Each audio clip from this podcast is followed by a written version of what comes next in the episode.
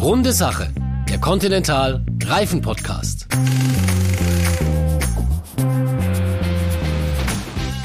Hallo und herzlich willkommen zum Continental Reifen Podcast Runde Sache.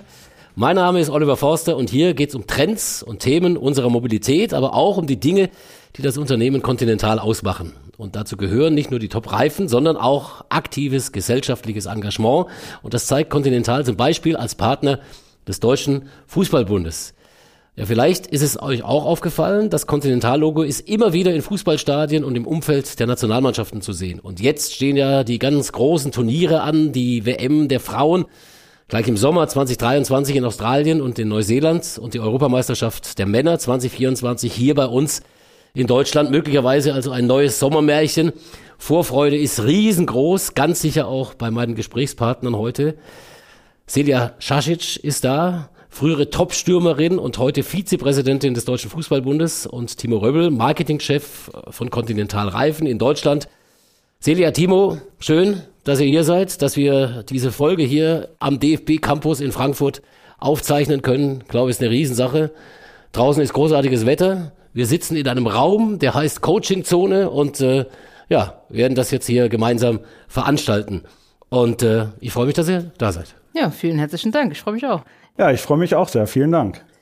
Und ich mich natürlich auch. Ich bin ja total Fußball verrückt. Seit 35 Jahren, ganz schön lang schon, Sportjournalist und seit 2016 auch Stadionsprecher bei den Heimspielen der deutschen Fußballnationalmannschaft, bei den Männern. Insofern ist auch dieser Podcast heute ein Heimspiel für mich, aber ich würde sagen, lasst uns einfach mal reinstarten mit unserer Schnellfragerunde, äh, damit wir ein bisschen auf Touren kommen. Also, es geht los und äh, die erste Frage an euch beide lautet, Stehplatz in der Kurve oder lieber die Loge? Muss ich anfangen? Bei mir ist es tatsächlich irgendwas dazwischen. Ein ganz normaler Sitzplatz dazwischen. Das ist, glaube ich, so das bei mir. Also bei mir ist ganz klar, Heimspiele bin ich in der Loge. Das ist seit Jahren so. Auswärts gerne auch in der Kurve. Bundesliga oder dann doch die Nationalmannschaften? Ich habe für beides, oder bei beiden sehr, sehr gern gespielt, in der Nationalmannschaft und auch in der Bundesliga für meine Vereine.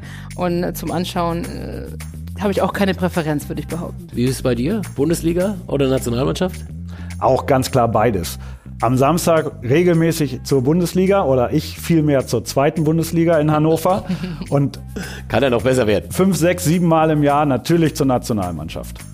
Du bist eigentlich zu jung für die nächste Frage. Ascheplatz oder Rasen? Äh, überhaupt nicht, weil ja, ich habe angefangen auf Ascheplatz bei uns zu Hause. Ja, da gab es nur Ascheplatz. Rasenplatz war was für Profis und für Leute, die irgendwie schon äh, ja in besonderen Vereinen spielen. Äh, von daher ähm, bin ich auf Ascheplatz groß geworden, aber der Geruch von so einem guten Rasenplatz, da, darüber geht irgendwie auch dann doch nichts. Bei dir? Bei mir war es so, äh, Mannschaftstraining immer auf Asche, die Punktspiele auf Rasen, aber auf Rasen habe ich mich wohler gefühlt. Als Team im Mannschaftsbus oder allein im Auto? Das ist die nächste Frage. Das ist ganz klar, ja. Team im Mannschaftsbus. Ganz klar für mich auch. Ich liebe zwar Autofahren, aber im Mannschaftsbus als Team besser geht nicht. Was war euer emotionalstes Fußballerlebnis? Das ist sehr, sehr schwer. Ähm, aber wenn ich jetzt so spontan einfach irgendwie antworten müsste, ähm, war glaube ich doch schon auch so WM-Eröffnungsspiel, äh, Frauen-WM 2011 in Deutschland, wo man dann überraschenderweise oder zumindest mal nicht unbedingt so, dass die Leute das gedacht haben, in der Startelf steht, äh, ausverkauftes Olympiastadion und noch ein Tor schießen darf, das war schon ein besonderer Moment. Man kann ja immer schwelgen. Ich erinnere mich an 1996 Europameisterschaft in England, Halbfinale Deutschland-England und wie die gesungen haben, die Engländer, und wie unsere Deutschen dann auch gesungen haben. Das war eine unglaubliche Atmosphäre. Du hast auch viele, viele Spiele erlebt. Für mich ga ganz klar 2011 Sevilla, Europa League Qualifikation Hannover 96. Ich war live dabei. Ich durfte hinterher mit der Mannschaft zurückfliegen. Ich habe nicht mehr viele Erinnerungen, aber das war das emotionalste, was es gab. Und sie haben gewonnen, ne? Und sie haben gewonnen. Sie haben sich qualifiziert. Wir hatten zwei wunderbare Jahre. Aber auch ein ganz großes Erlebnis für mich emotional vorm Fernseher mit Freunden war die Weltmeisterschaft 1990. Also, das war doch jetzt schon mal so ein richtig nettes Aufwärmtraining für uns. Danke euch sehr, euch beiden. Liebe Hörerinnen und Hörer, auf die ein oder andere Frage werden wir später natürlich nochmal zurückkommen. Zum Beispiel auch auf den Mannschaftsbus und die Emotionen im Fußball. Dann lasst uns mal langsam in Richtung Anstoß traben. Celia, dich müssen wir doch eigentlich gar nicht großartig vorstellen. Dich kennen die Fußballfans eigentlich total mittlerweile. Weiß ich nicht so richtig, aber äh, ja, also es ist schon ein paar Jährchen her, dass ich aufgehört habe, auf jeden Fall. Wann hast du aufgehört? Aber 2015, nach der WM. äh, in Kanada. Da habe ich mein letztes äh, Spiel gemacht, äh, damals im Spiel um Platz drei. Und ähm, seitdem ist einiges passiert, aber ich bin ja dem Fußball sozusagen treu geblieben. Von daher ähm, bin ich wahrscheinlich dem einen oder anderen doch noch bekannt. Wollte gerade sagen, du bist sehr, sehr präsent weiterhin und seit 2022 eine von vier Vizepräsidentinnen des Deutschen Fußballbundes. Wie hat das mit dem Fußball für dich ganz im Ursprung angefangen? das ist, glaube ich, so die klassische Geschichte wie bei vielen aus meiner Generation. Äh, einen großen Bruder gehabt, der Fußball gespielt hat. Und äh, dann holt man den halt auch irgendwann mal ab beim, beim Training und bleibt dann da mit hängen. Und ähm, ja, ich kenne es auch nur aus Erzählungen, weil ich tatsächlich schon, seitdem ich denken kann, irgendwie Fußball äh, spiele. Und ähm, habe wohl da auch beim Training den Ball immer genommen und habe dann quasi im Grunde das Training gestört, bis sie gesagt haben, komm, lass dem Mädel den Ball, dann stört ihr uns wenigstens nicht. Und ähm, dann war es irgendwie um mich geschehen und habe dann mit den Jungs gemeinsam gekickt. In Hersel war das, ne? Genau. Ganz kleines Dorf. Und da war dann dieser Ascheplatz. Genau, auch, ne? Ascheplatz direkt am Rhein. Ich erzähle es immer wieder. Ähm, also jedes Frühjahr stand der komplett unter Wasser. Äh, man hat die Tore dann teilweise auch gar nicht mehr gesehen, mussten halt dann quasi immer im Frühjahr auf unseren Platz irgendwie verzichten oder den irgendwie wieder herrichten.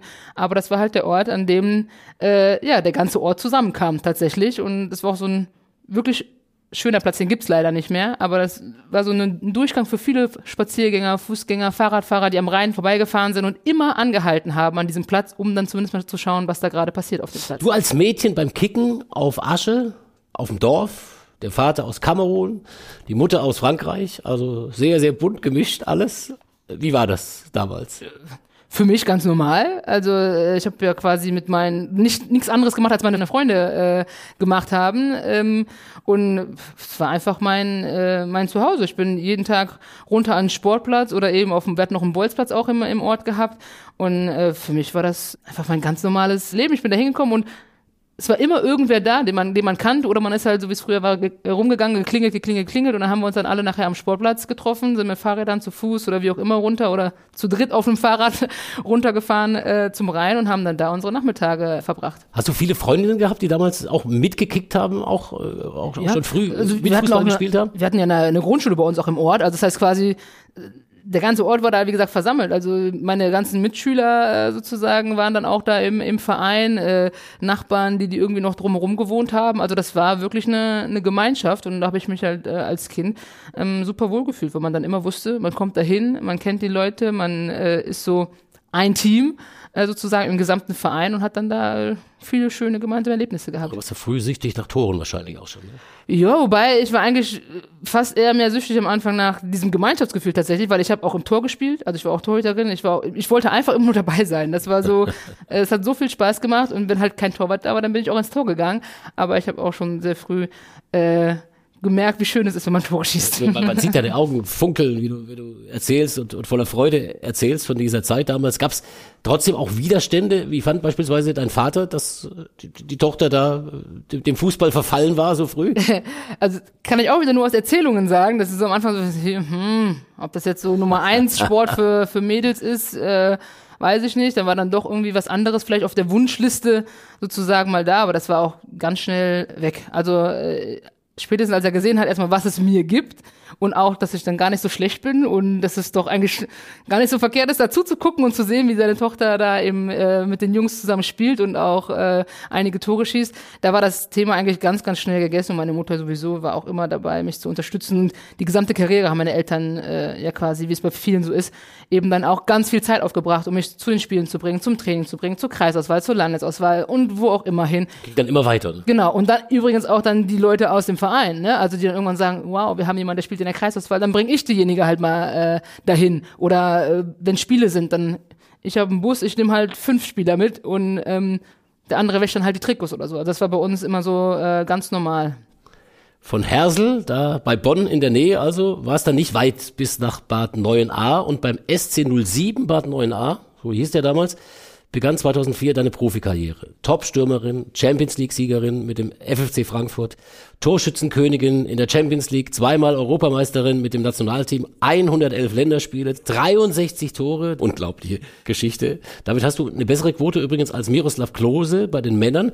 Und dann 2015 überraschend das Karriereende mit gerade mal 27 Jahren. Manche sagen, äh, Celia die Unvollendete, weil du nicht Weltmeisterin geworden bist. Ist es so? Das Privileg sozusagen, den Weltmeistertitel zu holen. Das haben natürlich, wenn man jetzt mal so auf den Fußball schaut, nicht viele. Weltmeister ist halt auch schon immer äh, was ganz Besonderes. Ich durfte zwei äh, WMs auch äh, spielen, aber für mich war es eine ganz bewusste Entscheidung auch zu sagen, hier an diesem Punkt ist ähm, ja, einfach der, der Zeitpunkt gekommen, wo ich sage, äh, wie geht's einfach für mich weiter? Was passiert nach dem Fußball?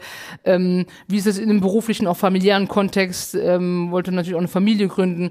Es war eine ganz bewusste Entscheidung und nicht von außen getrieben, nicht von einer Verletzung oder sonstigem, dass ich gesagt habe, okay, ähm, ich glaube, das ist der richtige Moment, auch dann, ähm, ja, mit dem nie, Profisport. Nie gezuckt, nie bereut? Äh, nein, also was man vermisst tatsächlich oder was man auch wirklich spürt, ist dieses Kabinengefühl. Das ist so, nicht mehr jeden Tag von 20, 25 Menschen umgeben zu sein, wo man dann in der Kabine halt das spricht, was man in der Kabine halt so spricht. Das ist dann auch nicht viel anders, wie es bei den, bei den Männern ist. Und auch einfach dieses im Bus zusammen irgendwo hinfahren und immer wissen, da sind so viele Menschen um einen rum und man erlebt zusammen irgendwie äh, schöne Sachen. Und das ist so das, was am Anfang schon so, oder was heißt am Anfang? Das ist das, was am Fußball äh, einen dann nachher auch, wo man sagt, oh, das war schon wirklich schön. Aber für alles andere habe ich gesagt, das äh, hat gepasst. Und hat ja auch weitergepasst, hat ja auch zu, zu viel, viel mehr geführt. Seit äh, 2022 jetzt Vizepräsidentin beim DFB. Äh, welche Themen möchtest du in Deutschlands größtem Sportverband äh, voranbringen? Was ist so dein, was du anschieben möchtest, unbedingt? Allein schon in meinem Titel steht es ja auch schon drin, ne? Werte wie Gleichstellung, äh, Diversität, äh, Integration, Inklusion, einfach diese Werte, die der Fußball vermitteln kann und auch diese, dieses, dieses verbindende Element dieses Sports, ja, nochmal wirklich hervorzuheben, weil ich glaube, der Fußball hat einfach auch äh, diese Kraft und eine besondere Kraft auch für die Gesellschaft und kann das eben auch leisten. Und der DFB als gemeinnütziger Verband, da sehe ich das eben auch als, als seine Aufgabe an. Also Diversität, Antidiskriminierung, Integration, Gleichberechtigung, Chancengleichheit, Miteinander. Das sind alles Werte, die den DFB äh, auch mit Continental verbinden. Timo, du bist zwar in der Reifen- und Automobilbranche international bekannt, tatsächlich, ja, wirklich. Meinst du? Aber ich glaube schon. ja, aber stell dich doch mal äh, unseren Hörerinnen und Hörern äh, noch mal kurz vor, wer du bist. Ja, Olli, international bekannt vielleicht, aber auch, glaube ich, nur sehr beschränkt oder eingegrenzt. Ja, ich bin Timo Röbbel, ich bin 73 geboren, also ich werde dieses Jahr 50 Jahre alt und ich bin mein halbes Leben bei Continental. Gibt ein großes Fest. Es gibt ein großes Fest, genau. Ich bin mein halbes Leben bei Continental seit über 25 Jahren. Darf ich ja in diesem großen Unternehmen agieren? Ich habe angefangen einem Callcenter, telefonische Auftragsannahme, bin dann in den Außendienst gegangen, hier nach Frankfurt, war Ende der 90er Jahre in Frankfurt als klassischer Vertriebsmitarbeiter, habe Reifenhändler besucht und habe hier Reifen verkauft, durfte mich dann etwas größer bewegen, bin vom Bayerischen Wald bis ins Saarland gefahren und von Ingolstadt bis Fulda, hatte also so einen Streifen durch Deutschland und habe als Key Account Manager gearbeitet für eine große Kundengruppe von uns und habe dann ein Jahr gesagt, ich mache mal Pause. Ich reise mit dem Rucksack durch Südamerika, bin von äh, Feuerland nach äh, Peru getrennt ohne Spanischkenntnisse, die habe ich dann unterwegs ein bisschen gelernt, weil mich auch mal ja das Trampen an den falschen Ort gebracht hat, weil ich nicht erklären konnte, wo ich hin wollte. Bin dann nach Neuseeland geflogen, habe ein halbes Jahr in Neuseeland gelebt, ähm, habe da gearbeitet als Sportverkäufer in, oder Verkäufer in einem Sportgeschäft. Und dann habe ich einen Anruf gekriegt von einem damaligen Marketingleiter bei Continental, der sich an mich erinnert hatte. Und er sagte, Timo, wir haben hier einen Fußballvertrag unterschrieben. Wir haben 2003 und in 2006 ist die Fußballweltmeisterschaft in Deutschland und ich habe keinen Marketing, der sich auskennt. Ich brauche jemanden, der den Sportteil zuerst liest. Dann hast du nicht Lust zurückzukommen. Und dann bin ich 2004 wieder nach Hannover gegangen, nach einem Jahr Reisen und durfte dann für die Continental äh, das Sponsoring der Weltmeisterschaft mitbetreuen in einem schönen großen Team. War verantwortlich für Deutschland damals schon und ähm, dann irgendwann nach ein paar Jahren, dann kam die Euro 2008 und dann kam ein großer, großer Chef von uns und sagte, jetzt hast du genug Geld ausgegeben für das Unternehmen, jetzt verdien auch mal wieder Geld. Und dann bin ich in den Vertrieb gewechselt, wieder zurück und habe wieder Reifen verkauft, als dann deutschlandweiter Key Account Manager für unsere Handelstochter Vergölzt. Das habe ich nochmal drei Jahre gemacht und dann habe ich aber festgestellt, na, Marketing ist doch mehr deins. Und dann bin ich 2014, wir waren damals zwei unterschiedliche Geschäftsbereiche, einen für Pkw-Reifen, einen für Lkw-Reifen, dann bin ich von der Pkw-Sparte in die Lkw-Sparte gewechselt und habe dann dort sechs Jahre für Deutschland, Österreich und Schweiz das Marketing geleitet. Da hatte ich erstmal mit Sport nichts zu tun, aber mit den großen Reifen, Speditionsgeschäft ganz spannend und dann haben wir 2019 gesagt, diese Trennungen, das hat ähm, eigentlich keinen Mehrwert. Wir sind in einem Markt unterwegs, wir sind eine Marke, wir sind eine Firma und ein Unternehmen. Und dann haben wir fusioniert und dann hatte ich die Möglichkeit, durch diese Fusion ähm, ins internationale Geschäft zu gehen und habe dann anderthalb Jahre, zwei, fast zwei Jahre die Öffentlichkeitsarbeit und Pressearbeit für Continental geleitet in Europa, im Mittleren Osten und in Afrika, sitzend in Hannover nach wie vor und ja, dann kam es wieder so ein bisschen Déjà-vu. Ich kriegte einen Anruf und es hieß, wir haben wieder einen Sponsoring-Vertrag unterschrieben. hast, du, hast du nicht Lust, äh, zurückzukommen? Und ja, das habe ich dann gemacht und so sitze ich heute hier. Also seit 2023 konkret leitest du das Marketing im Reifenersatzgeschäft Deutschland, so heißt das offiziell, und verantwortest damit also jetzt die neue oder wieder neue Partnerschaft mit dem Deutschen Fußballbund. Hast du persönlich auch eine Verbindung zum Fußball, also über das tatsächliche Fansein hinaus? Also ähnlich wie Celia. Ich komme auch von einem Dorf und äh, ich bin in den 70er, 80er Jahren groß geworden und Fußball war natürlich in dem Dorf das Sportereignis. Also wir, uns, wir hatten eine erste Herren, die hat mal Bezirksklasse gespielt. Das war so von unten hochgerechnet die vierte Liga. Das war schon großartig. Ähm, ich habe sechs, sieben Jahren angefangen, auf dem Ascheplatz trainiert, auf dem Rasenplatz gespielt, aber über die Kreisliga bin ich nie hinausgekommen. Aber ich bin immer großer Fan gewesen und ähm, Fußball ist und war immer eine Leidenschaft. Und klar, wenn man in den 80er Jahren groß wird, äh, der große HSV aus Hamburg, das ist meine, meine heimliche große Liebe sozusagen gewesen. Damals mit Manny Keils, Felix Magath, 83 Europapokalsieger gegen, gegen Turin in Athen. Das sind so die ersten Erlebnisse, die man hatte als Fan. Ja, und ähm, das habe ich durch mein Leben irgendwie nie ganz verloren. Aber ähm, inzwischen kicke ich ab und zu noch mal selber so mit den Kollegen in einer, in einer Soccerhalle. Aber ja, so richtig fit bin ich nicht mehr. und Frauenfußball war aber damals äh, noch nicht so auf dem Zettel und auch noch nicht so akzeptiert, oder? Ja, glaubst du. In dem Dorf in Münchhof am Harz hat der TSV damals in, ich weiß nicht, 72, 73 die erste Damenmannschaft gegründet. Das heißt also, auch schon 50 Jahre jetzt ähm, gibt's Frauenfußball in, in dem Ort und wir hatten schon Mädchenmannschaften, also Klar, in der E-Jugend, G-Jugend, F-Jugend haben die, haben die Mädels noch mit den, mit den Jungs gespielt, aber dann so ab der C-Jugend hatten wir eigene Mädchenmannschaften, die dann auch höherklassig gespielt haben als die Männer. Also das war immer anerkannt und für mich völlig normal.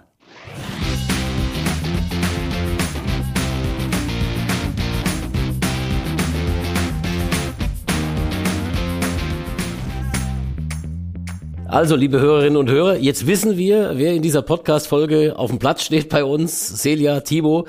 Dann lasst uns in der ersten Halbzeit doch mal genauer über die Partnerschaft zwischen Continental und dem DFB sprechen. Timo, warum habt ihr euch den Verband, den Deutschen Fußballbund, als Partner ausgesucht? Das haben wir sehr, sehr bewusst gemacht. Ähm, wir haben eine lange, wirklich sehr lange Fußballhistorie äh, bei Continental. Wir haben jetzt gerade durch ein aufgetauchtes ähm, Sticker-Album äh, festgestellt, das erste Sponsoring war 1899. damals im Rugby. Rugby war Wahnsinn. in dieser Zeit 1890 äh, die größere Sportart in Deutschland, hat sich nicht durchgesetzt. Aus vielen Rugbyvereinen sind Fußballvereine. Du bist bis heute Fan. Ich bin bis heute Fan, genau. Andere, andere Geschichte. Das kommt durch Neuseeland. ähm, aber 1899 erste Kontinentalbande äh, bei Hannover 96, also drei Jahre vorher gegründet und wir waren drei Jahre später der erste Bandenpartner. Wer sich die Weltmeisterschaft 54 angesehen hat, äh, im Werner Stadion ähm, auf dem Turm ist ein Kontinentalschild. 19, ja, 1954. Ich habe immer nur Campari in Erinnerung. Ja, Campari und daneben steht das Continental. Ja, siehst du, muss ich jetzt nochmal ja, noch mal angucken. Genau. 1954 ist Hannover 96 deutscher Meister geworden und unser Firmensitz ist Hannover und äh, wir hatten eine Kooperation mit dem Verein und haben Spielern Ausbildungsplätze gegeben. Also die haben gearbeitet bei Continental, Reifen gebaut oder gebacken, wie wir sagen, und äh, abends und nachmittags trainiert und ähm, sind deutscher Meister geworden. Und so hat sich das fortgesetzt. In der Champions League waren wir Sponsor, als die Champions League ähm, sozusagen aus der Europapokal der Landesmeister Champions League gewonnen sind, waren wir Starter. 1993 ja, das, genau, los. genau. Das ging so bis an die Anfang 2000er. So und dann kam, wie gesagt, die Weltmeisterschaft, Heim-WM 2006 und da waren wir dabei. Und dann haben wir die Europameisterschaft gemacht, dann haben wir die, ähm, die WM in, in Brasilien noch begleiten dürfen, dann mit dem Weltmeistertitel. Also das heißt, wir haben unglaublich intensive Momente erleben dürfen mit der Nationalmannschaft. Wir haben natürlich auch, ähm, wir, haben, wir waren mal Sponsor bei Bayern München, wir waren, haben eine lange traditionelle Verbindung zur Eintracht Frankfurt. Hier auch ein großer, äh, großer Firmensitz von uns und zur Eintracht äh, eine große Verbindung. Wir sind nach wie vor bei Hannover 96 Partner, also wir sind auch in der Bundesliga, aber dieses Thema National Nationalmannschaft ist das, was uns alle verbindet. Wir sind alle in Deutschland Fans vom Fußball und Fan der deutschen Nationalmannschaften, Männer wie Frauen, U21. Und deswegen lag das für uns klar, ganz nah.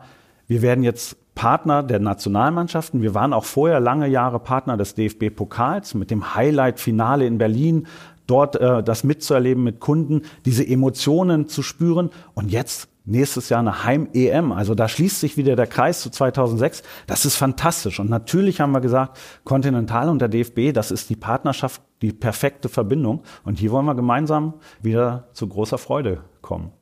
Und wieso gehört jetzt erstmals die Frauennationalmannschaft mit dazu? Wer hat die Idee gehabt oder ist das automatisch passiert? Also als wir gesprochen haben mit dem DFB, haben wir natürlich erstmal über die A-Nationalmannschaft der Männer gesprochen. Aber dann war relativ schnell klar, ähm, der Frauenfußball nicht nur seit der, erst seit 2011 mit der Heim-WM damals auch äh, die letzte Euro in England hat natürlich extrem viel bewegt und bewirkt. Also der Frauenfußball ist ja heute so Rekordeinschaltquote im Fernsehen. Aktuell populärer als der Männerfußball auf Nationalmannschaftsebene. Die Euroleague ist nicht so richtig angekommen bei uns, aber der Frauenfußball ist da und deswegen haben wir gesagt, wenn wir Partner vom DFB werden, werden wir natürlich auch Partner der Frauennationalmannschaft. Und das ist genau die richtige Entscheidung. Sind ja auch besondere Werte, für die der Frauenfußball steht, letzten Endes. Generell der Fußball. Und das, da würde ich gar keine Unterscheidung machen. Da geht es um Leidenschaft, da geht es um Exzellenz, da geht es um Passion, um Passion, um Gewinnermentalität. Das sind genau die Werte, die wir auch vertreten bei Continental und das passt zum Frauenfußball genauso wie zum Männerfußball. Im Moment, wenn man das Thema Leidenschaft hervornimmt, hat man das Gefühl, dass bei den Frauen etwas ausgeprägter und deswegen genau richtig, ja, die Frauen gehören ganz klar dazu. Euch geht es also insgesamt, das muss man vielleicht auch nochmal ansprechen, um mehr als nur um die reine Markenbekanntheit. Es ist ganz klar, wir sind ein Reifenhersteller und ähm, wir wollen eine Bekanntheit haben, wir müssen eine Bekanntheit haben, weil der Reifen an sich ja ein Produkt ist, das austauschbar ist. Wir sagen immer schwarz und rund, wie will ich mich entscheiden? Und ein Kaufprozess funktioniert ja, dass ich erstmal dazu tendiere, etwas zu kaufen, was ich kenne. Das heißt, ich habe die Marke Continental gehört. Wenn die Marke Continental bekannt ist, haben wir größere Erfolgschancen im Vertrieb. Und wie kann man bekannt werden? Natürlich Fernsehwerbung, Radiowerbung. Aber Stadionwerbung, die Bande am Spielfeldrand, diese unterschwellige Sichtbarkeit, das ist uns ganz wichtig. Der Fußball also quasi als Plattform, um genau, das der, Ganze anzurollen. Der Fußball ist das Transportmittel, auf das wir unsere Marke setzen, auf das wir unsere Botschaften setzen und wo wir auch sagen können, nicht nur die Markenbekanntheit, auch die die Produktperformance und am Ende auch ja, einen Entscheidungsprozess positiv zu besetzen und dieses ganze Thema Emotionen, was im Fußball spielt, mit unserer Marke zu verbinden. Und natürlich öffnet ihr den Kunden von Continental Türen, ladet sie ins Stadion ein, ermöglicht Treffen mit Stars und, und, und ganz viele, ganz viele Events, ganz viele Veranstaltungen äh, laufen da ja äh, sozusagen parallel zu, diese, zu diesem gesamten Engagement. Genau. Also neben der Sichtbarkeit, die wir dem Fußball haben wollen oder durch den Fußball haben wollen, haben wir natürlich auch dieses, äh, diese Momente schaffen, diese emotionalen Momente schaffen und das gemeinsam mit unseren Kunden, gemeinsam mit unseren Mitarbeitern, mit unseren Geschäftspartnern, aber vor allem einfach auch mit den Kunden ähm, am Sonntag oder am Samstag ins Stadion zu gehen oder freitags abends ein Länderspiel zu gucken oder jetzt samstags äh, gehen wir auch nach äh, nee, Freitag nach Fürth äh, zu den Frauen und laden unsere Kunden ein und sagen einfach Dankeschön, Dankeschön, dass ihr unsere Reifen vermarktet, dass ihr jeden Tag in eurem Verkaufsraum steht, in der Werkstatt steht, die Reifen an die Autos montiert, uns empfiehlt in, in, in, in, den Kundengesprächen. Dafür sagen wir Danke. Und das ist Vertrauen, das ist, das ist, das ist auch, ein, das ist auch ein, einfach eine Leidenschaft, die wir mit unseren Kunden verbinden. Fußball mag jeder und die Kunden merken dann auch, äh, wir haben ja auch Unternehmenswerte wie Gewinnermentalität, Freiheit und diese Verbundenheit äh, miteinander. Wir sagen immer Partnerschaft auf Augenhöhe. Und das ist ja im Fußball, das ist uns so wichtig, auch genau das Gleiche. Wir sind ein Team. Du kannst nicht als Einzelspieler gewinnen kannst nur als gemeinsame Einheit gewinnen. Und diese Leidenschaft, dieses, dieses, diese Verbundenheit, dieses Miteinander, das sind Unternehmenswerte. Und wenn dann die Gewinnermentalität dazukommt, dann ist man auch erfolgreich und dann hat man gemeinsam Spaß. Und so gehen unsere Kunden montags wieder ins Geschäft und haben hoffentlich Spaß dabei, unsere Reifen zu vermarkten. Und Celia, wenn du das hörst, was der Timo so erzählt, das passt ja wunderbar zu dir, es passt zum DFB. Äh, definitiv. Also man könnte ja im Grunde eigentlich das, was er gesagt hat, austauschen gegen den Fußball an sich, ähm, was, was es eben ausmacht. Und dann kommt man nämlich genau aufs Gleiche raus. Und ich glaube, diese, gerade diese Werte äh, wie Gemeinschaft, Verbundenheit, ähm, Freiheit. Das sind auch so, alles so Werte, die in der Gesellschaft einen besonderen Wert haben und gerade auch in Europa dieses gemeinsame zusammen die Werte äh, erleben und gerade in dem Zusammenhang sehe ich auch so ein Stück weit die Europameisterschaft nächstes Jahr als Riesenchance, diese Themen ähm, ja, und auch die Gewinnermentalität ja, wieder, wieder, das, das, das kommt, das ist in dem ne? Team ganz klar. In dem Team ist, ist, ist es nämlich genau das. Man muss irgendwo ähm, man, es sind ja so viele Menschen, die sich ja eigentlich irgendwo ein Stück weit erstmal fremd sind, die sich überhaupt vielleicht gar nicht kennen, die zusammenkommen, die dann irgendwie austarieren müssen, wo liegen welche Stärken, wer nimmt welche Rolle ein, wer akzeptiert wie seine Rolle, um eben dann diese Gewinnermentalität auch äh, entwickeln zu können. Und äh, wenn man irgendwie weiß, unter diesen ganz klaren Voraussetzungen von Regeln und so weiter, äh, wie das funktioniert, dann wird man auch erfolgreich. Und so sehe ich das eben auch in der, in, in der Gesellschaft. Also wenn es ganz klare Regeln gibt und wir ähm, Erlebnisse haben, wo wir zusammenkommen können, wie jetzt eben bei so einem Fußballturnier, das nicht nur eine Plattform vielleicht für eine Marke ist, sondern eben auch um Werte zu transportieren und Werte eben auch äh, herauszuheben, ähm, ist da der Fußball eine, eine herausragende Möglichkeit und eben so ein Turnier wie im nächsten Jahr ganz besonders. Und das gilt dann nicht nur für Unternehmen, für Fußballverbände, das gilt dann auch genauso für die Politik. Und ähm, deswegen, ja, ist es so mir ein Anliegen, diese Themen noch besonders herauszuheben. Lass uns mal ein bisschen äh, genauer auf das aktuell Sportliche auch ein bisschen gucken. Bei den Frauen lief es zuletzt natürlich wesentlich besser als bei den Männern, die bei der WM in Katar, das wissen wir alle, schmerzlich haben wir das erfahren, in der Vorrunde ausgeschieden sind sind. Es gab ganz viele negative Schlagzeilen. Jetzt auch zuletzt wieder negative Schlagzeilen nach den Leistungen, die bei der deutschen Fußballnationalmannschaft der Männer äh, gezeigt wurden. Ist der DFB bei den Frauen im Moment einfach besser aufgestellt als bei den Männern? Ich meine, was man feststellt, ist okay, aktuell äh, haben die Männer halt einfach keine gute Phase, sage ich mal, seit, äh, seit einigen äh, Jahren. Und bei den Frauen lief auch nicht immer alles ähm, wirklich rund. Aber ähm, ich glaube, was einfach in der Mannschaft so super funktioniert ist, dass sie ähm, wirklich auch eine ganz klare Struktur haben, dass sie wissen, wo sie hinwollen, dass sie ähm, ja auch leidenschaftlich natürlich äh, spielen, dass sie mh, auch, glaube ich, was besonders wichtig ist für eine Nationalmannschaft, Identität gestiftet haben, äh, für die Menschen da draußen. Das hat man besonders im letzten Jahr bei dem Finale gesehen und auch nicht zuletzt dann, was sich dann gespiegelt hat in den Einschaltquoten sozusagen mit den Rekord 18 Einschaltquote, Millionen. Genau. Ne? Im letzten, im letzten Jahr, was die, was die meistgesehene Sportsendung im deutschen Fernsehen war das Genau. Endspiel in Wembley. Genau, und das ist ja jetzt quasi dann auch ein, für mich ein ganz klares Zeichen dafür, dass die Menschen gespürt haben, okay, da ist eine Mannschaft, unsere Mannschaft, die da auf dem, äh, dem Platz steht, mit denen können wir uns identifizieren, die verkörpern genau das, was, was uns sozusagen auch ausmacht. Und ähm, ja, deswegen hoffe ich natürlich, dass wir das im nächsten Jahr bei den Männern natürlich auch erleben, diesen Sommer bei den Frauen jetzt nochmal, aber ähm, vor allem natürlich auch nochmal im, im, im nächsten Jahr, dass wir da diese Momente eben schaffen können, wo dann der Funke gegenseitig auch überspringen kann, weil so gut wie man ist, dieser kleine Funke, der vom Publikum wieder zurück irgendwie überspringt, der kann dann nochmal so das i-Tüpfelchen sein. Timo, auch bei dir, ne, diese, diese die Authentizität, sagst du, bei der, bei der Frauennationalmannschaft ist etwas, was, du, was dich besonders beeindruckt. Ja, ich würde es vielleicht auch Nahbarkeit nennen. Und wir hatten jetzt das Glück und ähm, ja auch die Ehre, wir waren am Montag in Herzogenaurach und ähm, haben einen wunderbaren Grillabend mit der Frauennationalmannschaft äh, verbringen dürfen. Mit Martina Voss-Tecklenburg als Trainerin war dabei. Wir haben als Partner ähm, gemischt gesessen, wir haben uns mit allen Spielerinnen unterhalten über die WM ist natürlich auch jetzt so eine Phase, wo noch Nervosität ist, weil die Nominierungen noch nicht ganz feststehen. Da sind dann auch äh, Mädels dabei, die noch nicht wissen, fliege ich mit zur WM oder nicht. Aber man hat sich völlig normal unterhalten. Also ich hatte das Gefühl, dass da hätte jetzt auch tatsächlich der, der Bezirksklassenspieler oder die Spielerin sein können. Und ich habe viele Momente mit Fußballern erlebt. Ähm, da sind die Männer weiter weg und die, die, die Frauen sind wirklich ja, irgendwo bodenständiger, wenn man das so sagen will. Aber sie wissen auch, welche Chancen sie haben, welche Chancen sie haben, jetzt durch den Erfolg einer WM, durch den Erfolg einer WM ähm, nochmal dahin zu kommen, wo die Männer vielleicht schon sind, also in der Popularität. Und das sehen sie auch. Und wenn man sich die Social-Media-Auftritte anguckt, das ist so sympathisch, aber man weiß, okay, das kann eine Riesenchance sein und die müssen sie nutzen.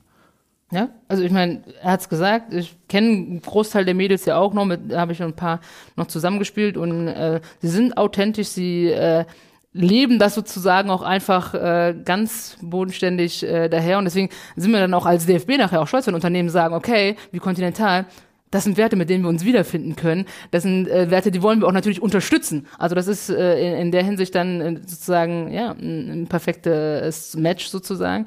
Aber ähm, ja, ich glaube, das ist das, was auch den, den Frauenfußball ausmacht, wie der wieder gewachsen ist. Ähm, und ja, das brauche ich glaube ich gar nicht noch viel hinten dran zu sagen. Das, kann man so stehen lassen.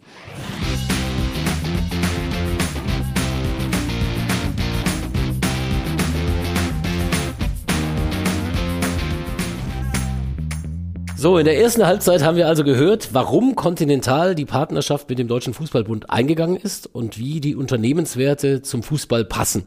In der zweiten Halbzeit drehen wir den Spieß jetzt mal um. Celia, welche Themen möchtet ihr, möchtest du ganz persönlich beim DFB pushen?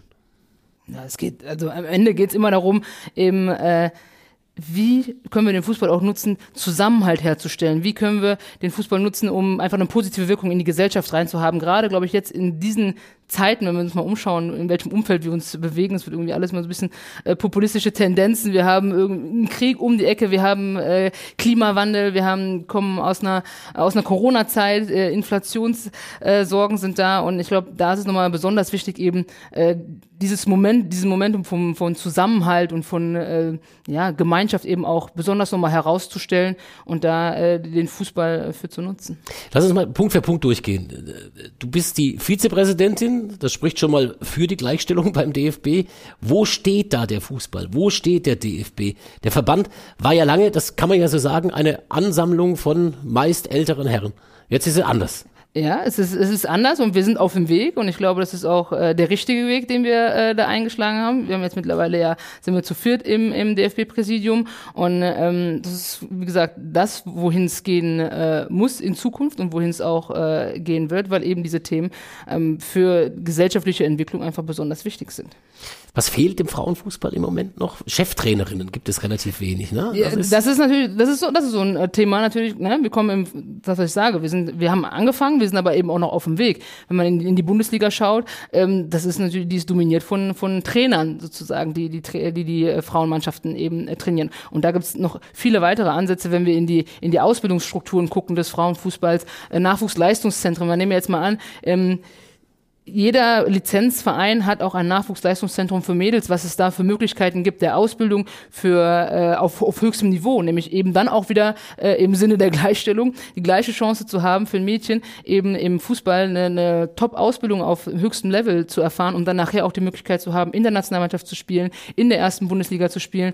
Und ich glaube, da ist auch noch so ein Zusammenspiel auch noch ähm, gefragt, dass eben die, die Lizenzclubs ihre Strukturen öffnen, eben genauso auch für die äh, für, für Frauen und Mädchen zur Verfügung stellen stellen, um eben da weiter voranzukommen. Andere Felder sind dann äh, die, das Thema der Sichtbarkeit, die Potenziale in der Vermarktung vielleicht auch nochmal äh, noch anzugehen und da noch weiter rauszuholen. Also ich glaube, da steckt noch so, so viel drin im, im Frauenfußball. Wir sind auf einem guten Weg, äh, was das Ganze betrifft. Wir haben die ersten Schritte gemacht, wie du auch selber gesagt hast. Aber ähm, ich glaube, da müssen wir äh, ja, weiter dranbleiben und die Dinge auch kontinuierlich einfordern.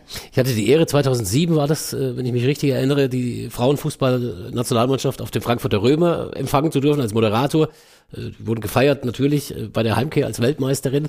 Ich habe damals äh, Tico Zwanziger, den damaligen DFB-Präsidenten, sehr populistisch, aber das, das kam da an und das war auch so gemeint als König des Frauenfußballs äh, vorgestellt. Äh, das war eine Figur, die den Frauenfußball total gefeatured hat. Braucht es so eine Figur wieder auch beim Deutschen Fußballbund? Ist das vielleicht auch deine Rolle auf Sicht?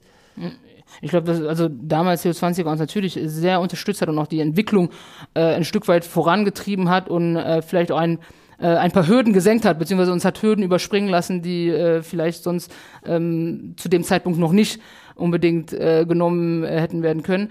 Aber ähm, es geht um, um die kontinuierliche Entwicklung. Also es geht darum, dass alle sozusagen den Teil dazu beitragen, dass der äh, DFB äh, in den Sachen, was jetzt eben ähm, Gerechtigkeit, Geschlechtergerechtigkeit einfach auch betrifft, eben in der Sachen Ausbildung, in den Sachen Bezahlung und so weiter und so fort, dass man da die Schritte nach vorne macht und dass wir kontinuierlich daran äh, arbeiten, gemeinsam auch mit den äh, Profiklubs. Es gab ein unglaubliches Hin und Her in den letzten Wochen und Monaten um die Fernsehrechte für diese Weltmeisterschaft, die jetzt ansteht in Australien und Neuseeland. Also äh, schien lange so, dass es, dass es möglicherweise keine Fernsehbilder gibt in Deutschland oder keine Live-Übertragungen gibt.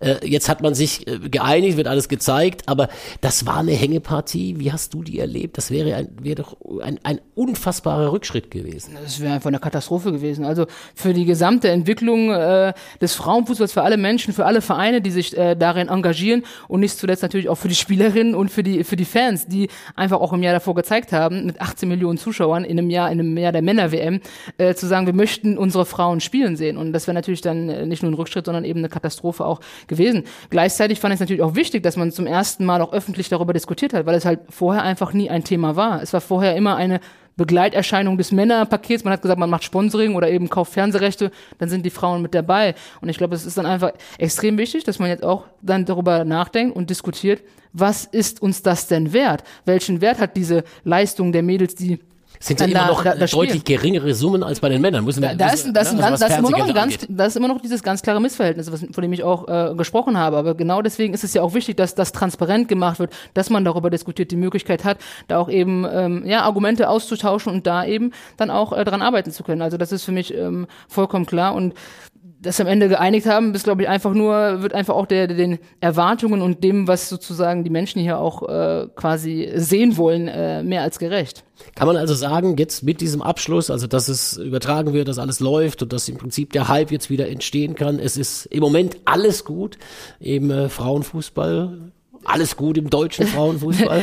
Das haben wir ja jetzt äh, eben gerade äh, lang genug diskutiert, was eben noch nicht alles gut ist, ne? Dass wir nämlich eben noch mehr Trainerinnen brauchen, die eben dann auch auf höchstem Niveau eben in der Bundesliga äh, spielen können, dass wir NLZs brauchen, wo die Mädels eben ähm, ja die höchste Ausbildung genießen, aber eben auch auf viel kleinerem Niveau, dass der Zugang einfach auch da ist für Mädels, die in einem kleinen Ort, wie ich es äh, groß geworden bin, ähm, einfach auch Fußball spielen können und dann auch ähm, nicht wie es auch sehr häufig der Fall ist, einfach einen Fahrtweg von zwei, zwei Stunden auf sich nehmen müssen, um dann überhaupt irgendwo mal zum Training zu kommen. Also dieser breite Zugang auch zum, zu dem Sport, der ist auch natürlich noch nicht äh, da und noch nicht gegeben. Und da gibt es noch natürlich ganz viele Felder, in denen wir uns auf den Weg machen müssen. Letztlich auch wieder Thema Gleichstellung. Ne? Das äh, muss ja dann auch bei Continental äh, für dich und für euch, Timo, ein großes Thema sein.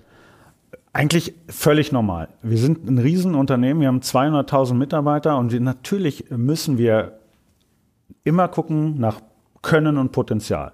Und das ist ähnlich wie auf dem Platz. Wenn man als Mädchen, als kleines Mädchen in einer, in einer, in einer Jungsmannschaft mitspielt, dann geht es darum, was kann ich? Da geht es nicht darum, bin ich ein Mädchen oder ein Junge, sondern was kann ich? Wie Celia es beschrieben hat, sie hat Tore geschossen, sie hat Leistung gebracht und darum geht es auch bei uns bei Continental. Egal, Mann, Frau, Hautfarbe, Herkunft, diese Diversität ist bei uns lange schon verankert. Und wir sehen das auch ähm, Thema Frauenquote. Wir haben zwei Frauen im Vorstand mit Katja Dürfeld und Dr. Ariane Reinhardt. Das ist auch im DAX-Unternehmen nicht üblich. Ähm, na klar, wir sind ein Reifenhersteller. Das ist erstmal per se ein technisches Unternehmen. Es gibt leider viel zu wenig Frauen, die in technischen Berufen sind. Da haben wir ganz viele Förderprogramme. Wir haben globale ähm, Diversitätsnetzwerke, wir, wir haben ganz viele Initiativen und wir fördern auch ganz viel. Wir haben unabhängig von Corona schon seit 2014 oder 15 sogenannte Mobile Work Vereinbarungen. Jeder Mitarbeiter kann sogar im europäischen Ausland mobil arbeiten. Also ob im Homeoffice, ob irgendwo am Strand. Jeder hat die Möglichkeit, sehr flexibel zu arbeiten. Und das ist natürlich auch unglaublich wichtig für zum Beispiel ähm, alleinerziehende Mütter oder Mütter, die neben, ihren, neben ihrer Familie ganz normal arbeiten gehen wollen. Das ist völlig normal und das ist wichtig, dass wir das, dass wir das ermöglichen. Und als Arbeitgeber ist uns das ähm, schon frühzeitig so bewusst geworden und ähm, da gibt es ganz viele Programme und, und ganz viele Initiativen, dass wir das ähm, ja letztendlich jeder Frau auch ähm, gerecht machen und ähm, so flexibel, wie es geht, zu arbeiten. Celia, eines deiner weiteren Themen ist Vielfalt. Du bringst ja mit deiner Vita äh, schon viele persönliche Erfahrungen mit in diesem Bereich. Ja, also ich meine, wenn man von Vielfalt spricht, dann ist für mich einfach, ist das die gelebte Realität und einfach das, das ganz Normale sozusagen. Ähm, ich habe es eben gesagt, man ist in einer Fußballmannschaft und man trifft Leute, die man vielleicht sonst in seinem Leben nie getroffen hätte, mit denen man nie in Kontakt gekommen wäre, sich nie begegnet hätte. Egal, woher sie kommen, egal aus welchem Elternhaus sie kommen, egal welche Religion sie haben, äh, Hautfarbe, alles ist total egal. Da liegt dieser Ball in der Mitte und dann gibt's äh, die Regeln und das Spiel läuft und man ist ein Team. Und ich glaube, das ist ja das Besondere auch irgendwo äh, am Fußball, dass man diese Vielfalt äh, oder die Kraft der Vielfalt da in besonderer Weise spürt, weil man merkt, wie man seine Stärken zusammenbringen kann und dann nämlich zum Erfolg kommen. Nehmen wir jetzt mal an, wird es jetzt elfmal Messi im Team, dann wird sie wahrscheinlich auch nicht äh, sonderlich wird gut abschneiden. nicht gut abschneiden. Deswegen ist, glaube ich, ähm, da der, der Fußball ein guter äh, Treiber und auch ein, ein gutes Modell, was man auch eben sozusagen übertragen kann. Und dieser Vielfaltsaspekt, wenn man jetzt in die Vereine auch guckt, eh, bei uns im Land, das wird da auf normale Art und Weise sozusagen gelebt, gerade auch im Ehrenamt und so weiter und so fort. Und ich glaube, ähm, das darf man gar nicht ähm, hoch genug einschätzen, weil das ist äh, ja, einfach das, was den Fußball auch ein Stück weit ausmacht. Ich wollte gerade sagen, das ist ja die, die, die Kraft letztendlich, die der Fußball auch hat, äh, Menschen zusammenzubringen, Nationen zusammenzubringen und äh, einfach nichts zuzulassen. Äh, aber es gibt natürlich offene Anfeindungen, auch rassistische Anfeindungen. Hast du sowas in deiner Karriere oder auch danach erlebt? Ich habe in meiner Karriere oder auch in meiner gesamten Fußballzeit sozusagen nie offen rassistische Anfeindungen ähm, erlebt. Bei mir war es tatsächlich eher so, dass ich mich in dem in diesem Fußballumfeld unglaublich wohl gefühlt habe und auch unglaublich sicher gefühlt habe, weil ich eben immer dieses Gefühl hatte, ich bin in einer Gemeinschaft, ich gehöre dazu, äh, ich habe hier meine Rolle und trage etwas dazu bei und alle anderen tragen auch etwas dazu bei. Also ähm, das ist eben auch die Funktion, die Fußball dann auch mal übernehmen kann, zu sagen, okay, ähm, man hat eben hier in diesem in diesem Konstrukt seine seine Rolle gefunden, seinen Platz gefunden, man beteiligt sich, man hat Teil an etwas an etwas Ganzem und kann einfach auch ähm, dazu beitragen. es wird gegenseitig sozusagen auch äh, wertgeschätzt. Also was ich damit aber nicht gleichzeitig sagen will, ist, dass es das nicht gibt, weil das gibt es nämlich und das sagen, ist sehr das offensichtlich. Ist ja, ist, ja, ist ja sehr deutlich zu sehen, nahezu an jedem Wochenende leider, leider ganz viele rassistische Ausfälle.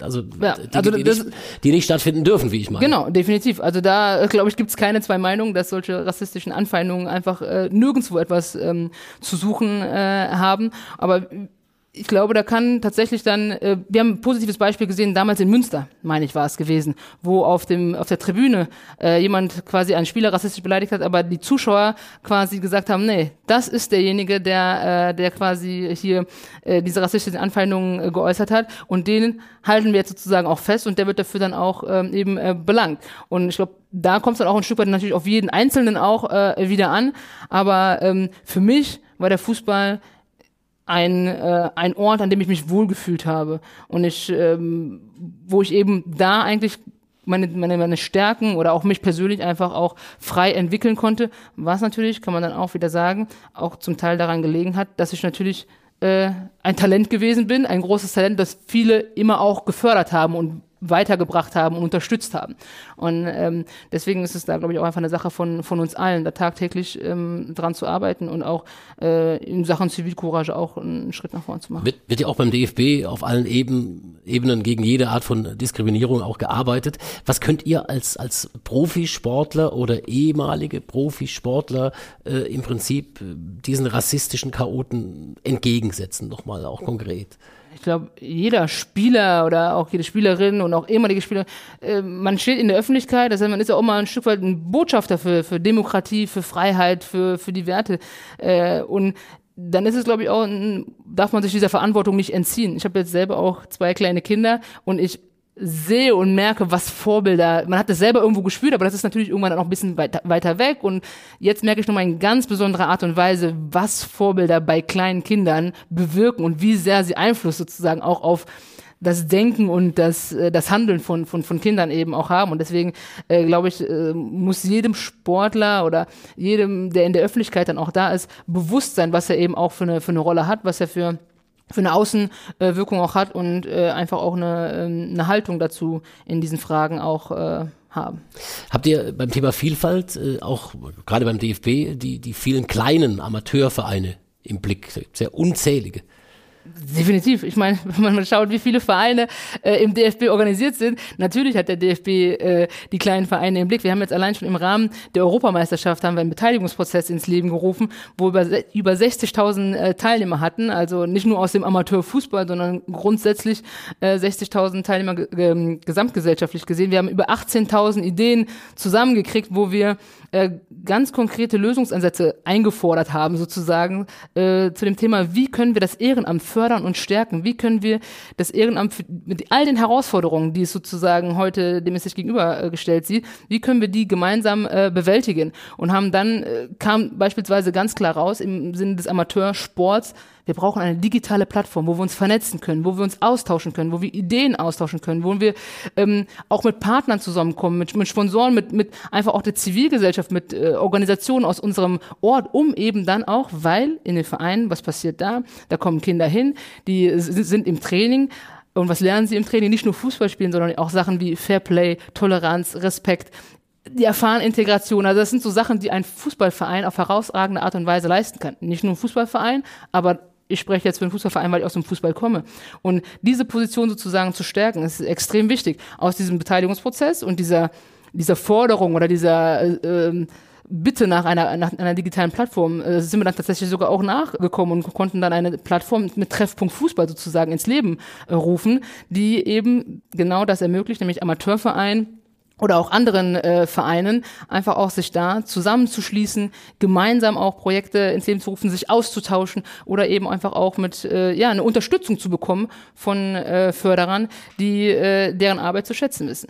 Also Vielfalt, ein, ein wahnsinnig großes Thema äh, für, für Celia. Ich gehe mal davon aus, so wie ich Continental eben auch, begleite euch ja auch seit vielen, vielen Jahren, äh, ist das auch bei euch eine mega Sache, dieses Thema, Vielfalt. Vielfalt ist für uns Alltag. Wir sind 200.000 Mitarbeiter weltweit. Etwas über 70 Prozent unserer Arbeitnehmer und Arbeitnehmerinnen arbeiten außerhalb von Deutschland, aber auch in Deutschland. Wir haben in Deutschland, in Hannover, in Frankfurt, Regensburg unsere drei großen Standorte, aber über 50 verschiedene Nationen, die bei uns arbeiten. Wenn ich bei uns über den Flur gehe, ähm, unser Marketingchef ist Italiener, unser ähm, Pricing-Chef ist, ist Belgier, ein globaler Marketingmanager kommt aus der Türkei. Wir haben drei Büros weiter, ich würde mal vermuten, 12, 14, 15 verschiedene Nationen.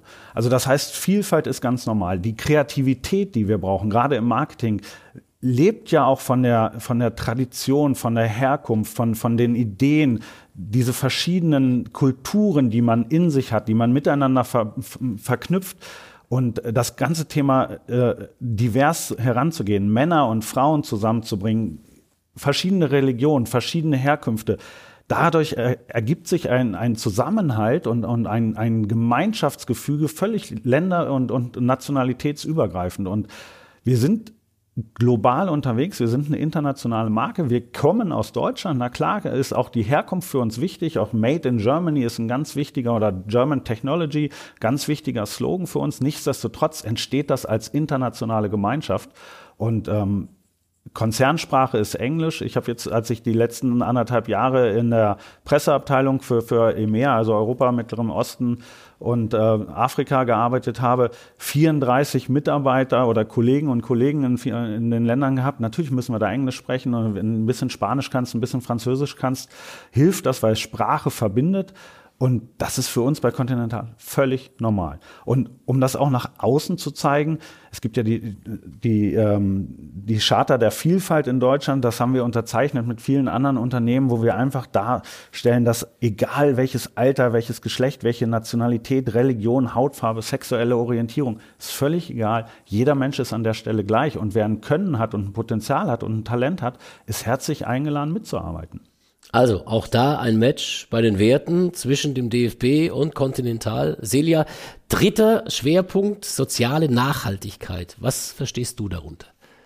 Bei sozialer Nachhaltigkeit, da haben wir im Grunde auch die ganze Zeit drüber gesprochen, Menschen zusammenzubringen, Zusammenhalt. Da kommen wir nämlich wieder auf das Thema Ehrenamt äh, zurück.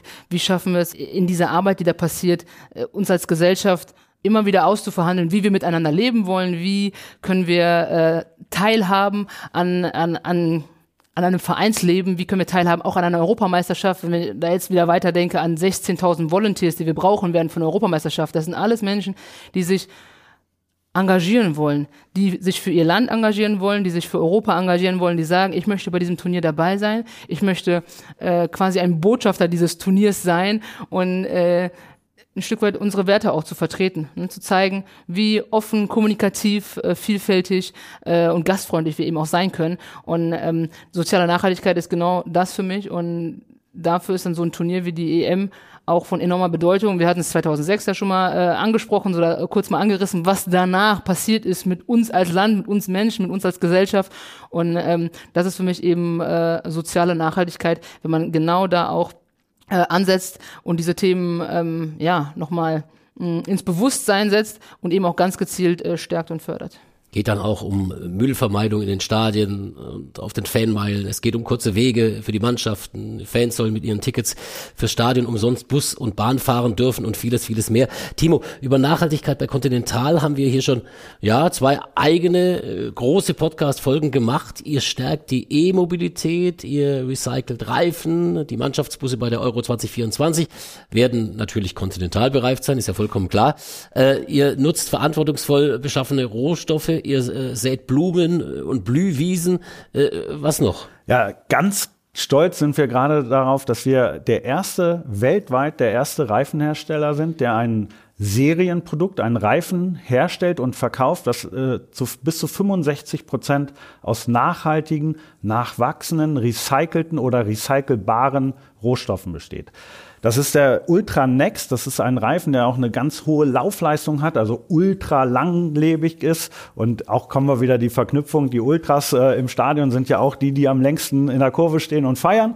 Aber so ist dieser Ultra Next äh, unser, unser nachhaltigstes Produkt, wenn wir dahin sind, gucken. Aber wir haben natürlich noch viel, viel mehr. Wir gucken uns an, im Grunde genommen vier Bereiche. Einmal ähm, wo kriegen wir die Materialien her? Also ein Gummi ist ja Naturkautschuk, ähm, dass wir schon fair gehandelten Naturkautschuk nur einkaufen, dass wir Alternativen zum Naturkautschuk schaffen. Wir haben vor vielen Jahren Forschungen und da können wir jetzt inzwischen zumindest Fahrradreifen mitbauen aus Löwenzahn. Wir haben sogenannte Reishülsen. Also das sind die Hülsen die vom Reiskorn. Das ist ein, ein, ein Stoff, wo man Silika-Alternativen ähm, mitmachen kann. Also das verändert die Gummimischung oder die Eigenschaften des Reifens. Also auch ein nachwachsender, natürlicher Stoff. Wir versuchen über verschiedenste Initiativen, die wir haben, ähm, einfach die Ressourcen ähm, im Einkauf schon so nachhaltig wie es nur geht zu machen. Der zweite Prozess ist natürlich, wie produzieren wir? Also der, der operative Produktionsprozess.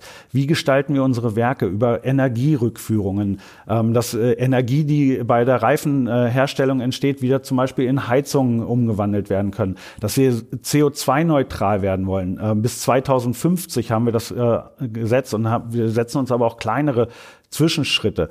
Wir haben dann natürlich die Nutzungsphase, wenn wir im Reifenbereich sind, ähm, wie, wie, ist der Abrieb? Ähm, was passiert mit dem, mit dem Gummiabrieb da, ähm, der auf der Straße ist, dass der nicht äh, irgendwie umweltschädlich ist? Ähm, wie lange halten die Reifen? Und wie ist auch vielleicht die Möglichkeit, den Reifen zweit zu verwenden? Und da sind wir bei dem End of Life, so wie wir es neudeutsch nennen.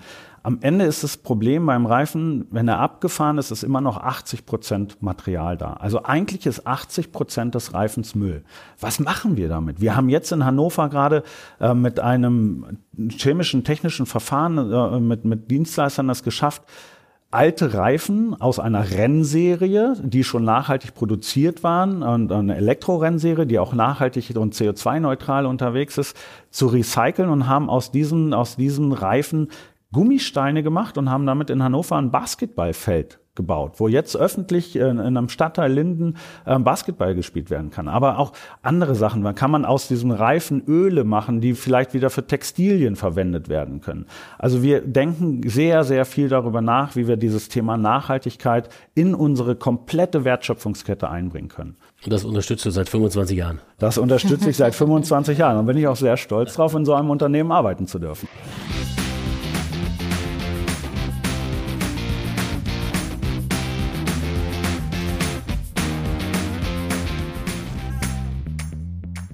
Liebe Hörerinnen und Hörer, das war dann also die zweite Halbzeit dieser großartigen Podcast-Folge. Ein Riesenspaß mit äh, Celia und Timo hier zu sitzen.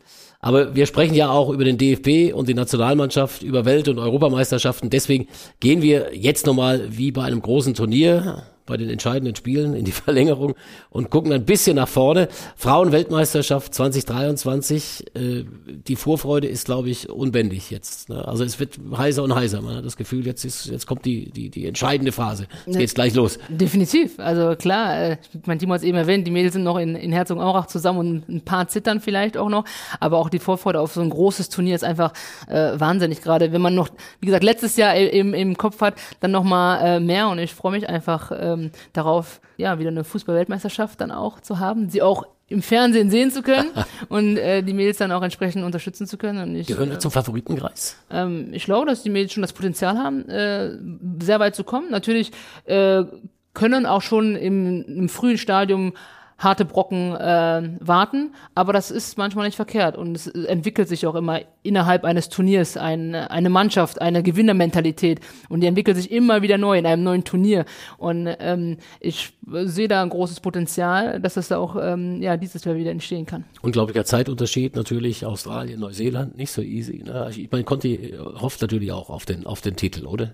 Ja, selbstverständlich. Also wir sind natürlich in erster Linie alle Fußballfans und wir sind in erster Linie alle Fans der, der, der Frauennationalmannschaft. Aber als Partner der DFB-Nationalmannschaften, also Männer wie Frauen, ähm, haben wir natürlich auch ein großes Interesse, dass die Mannschaft weit kommt, dass unser Logo, wir sind nicht in den Spielen, aber auf den Interviewrückwänden am, am Trainingsplatz äh, sichtbar, dass wir natürlich da auch unsere Marke stärken. Aber es wäre ein Riesenskandal gewesen, wenn die Fernsehübertragung nicht geklappt hätte. Und wir hatten das ja vorhin schon Wertdiskussionen gegen Werte. Diskussion. Was ist es wert, eine äh, Europaübertragung, die dann morgens um 10 oder vielleicht nachts um 3 äh, Spiele überträgt? Wie viele Zuschauer gucken sich das an? Aber ich glaube, und da kommen wir wieder zum Sportlichen, Deutschland war immer eine Turniermannschaft und die Frauen zeigen es vielleicht, dass wir es doch noch sind. Äh, U21 und Männer haben es jetzt nicht so ganz hingekriegt, aber ich glaube, und das haben wir in Herzogenaurach ähm, auch gehört. Da war Renate Lingor war da und Nia Künzer, ähm, die ja 2003 Weltmeister geworden sind. Und die haben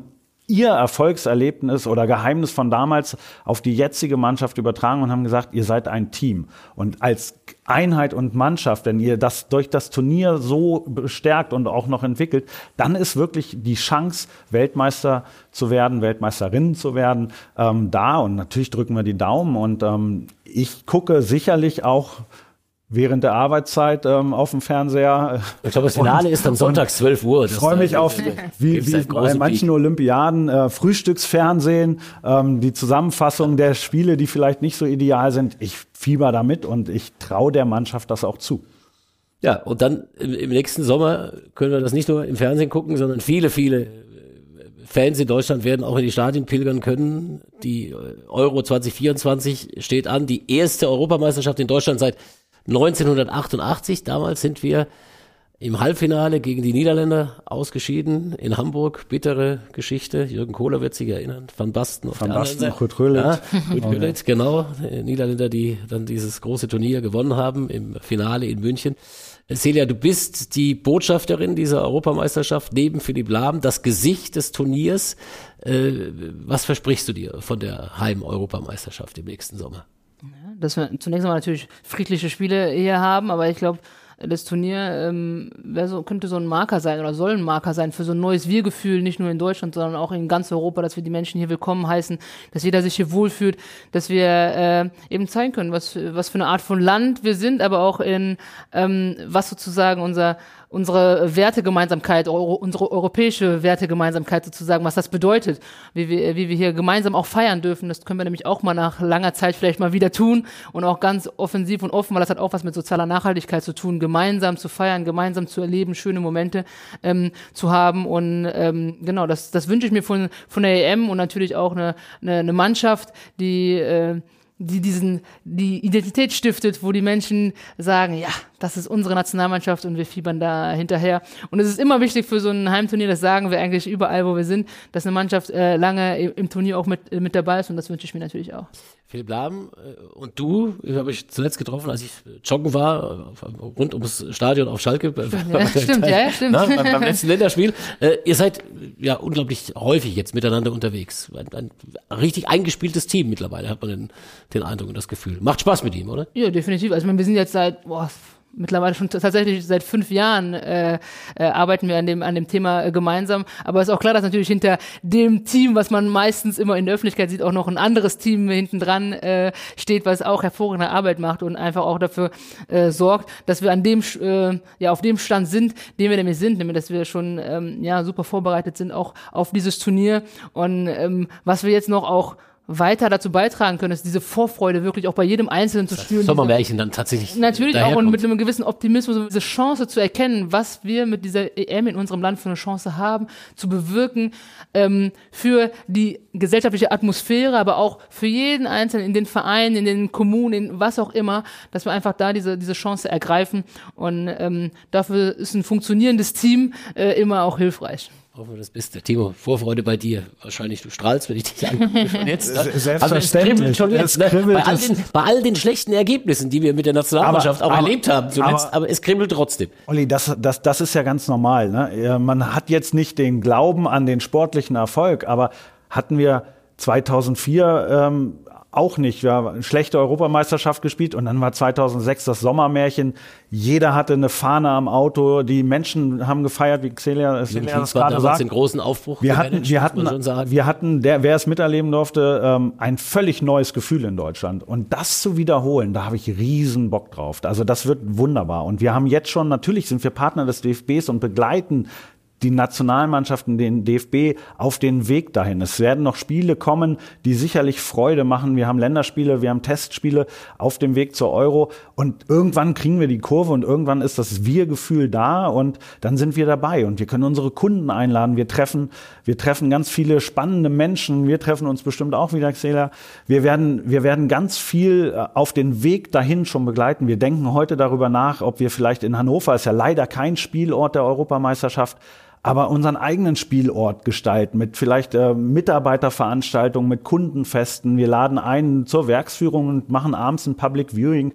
Also wir wollen, wir wollen diesen Weg zur Europameisterschaft 2004 im eigenen Land äh, komplett begleiten. Und wir werden natürlich auch unsere Kollegen aus den europäischen Nachbarländern einladen. Wir werden unseren Kollegen die Möglichkeit geben, vielleicht über unsere Partnerschaft mit dem DFB auch Kunden aus Italien oder aus England oder aus Norwegen einladen, zu Gast in Deutschland zu sein, zu Gast bei Continental zu sein und zu Gast beim DFB zu sein. Also riesen Vorfreude, das wird fantastisch.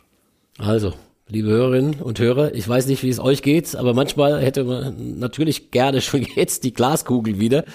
Ja, wir sitzen hier Anfang Juli 2023 im Podcaststudio in Frankfurt auf dem Campus des Deutschen Fußballbundes und wissen natürlich noch nicht, wie die Frauen diesen Sommer bei der Weltmeisterschaft spielen werden oder wie die Vorbereitung der Männer auf die Europameisterschaft nächstes Jahr laufen wird. Aber eins ist mir heute wieder ganz klar geworden. Fußball ist viel mehr als nur Spaß und Unterhaltung. Fußball ist wichtig für die Gesellschaft. Fußball bringt Menschen zusammen. Celia und Timo, ich danke euch sehr, sehr herzlich für dieses wunderbare, eindrucksvolle, großartige Gespräch. Danke, dass ihr mitgemacht habt, ihr beiden. Vielen Dank. Vielen Dank dir. Hat mich auch gefreut und Spaß gemacht. Ein großes Dankeschön geht natürlich auch an unsere Zuhörerinnen und Zuhörer. Ihr findet diese und alle weiteren Podcast-Folgen nicht nur auf continental-reifen.de, sondern auch bei Spotify, bei den Apple Podcasts und überall sonst, wo es Podcasts gibt. Lasst uns gerne immer wieder ein Abo da, dann verpasst ihr natürlich keine weitere, keine neue Folge. Und wenn ihr Feedback, Fragen oder Anregungen habt, dann schreibt uns eine E-Mail an podcast.media-continental.de. Bis zum nächsten Mal und euch beiden herzlichen Dank. Vielen Dank. Danke.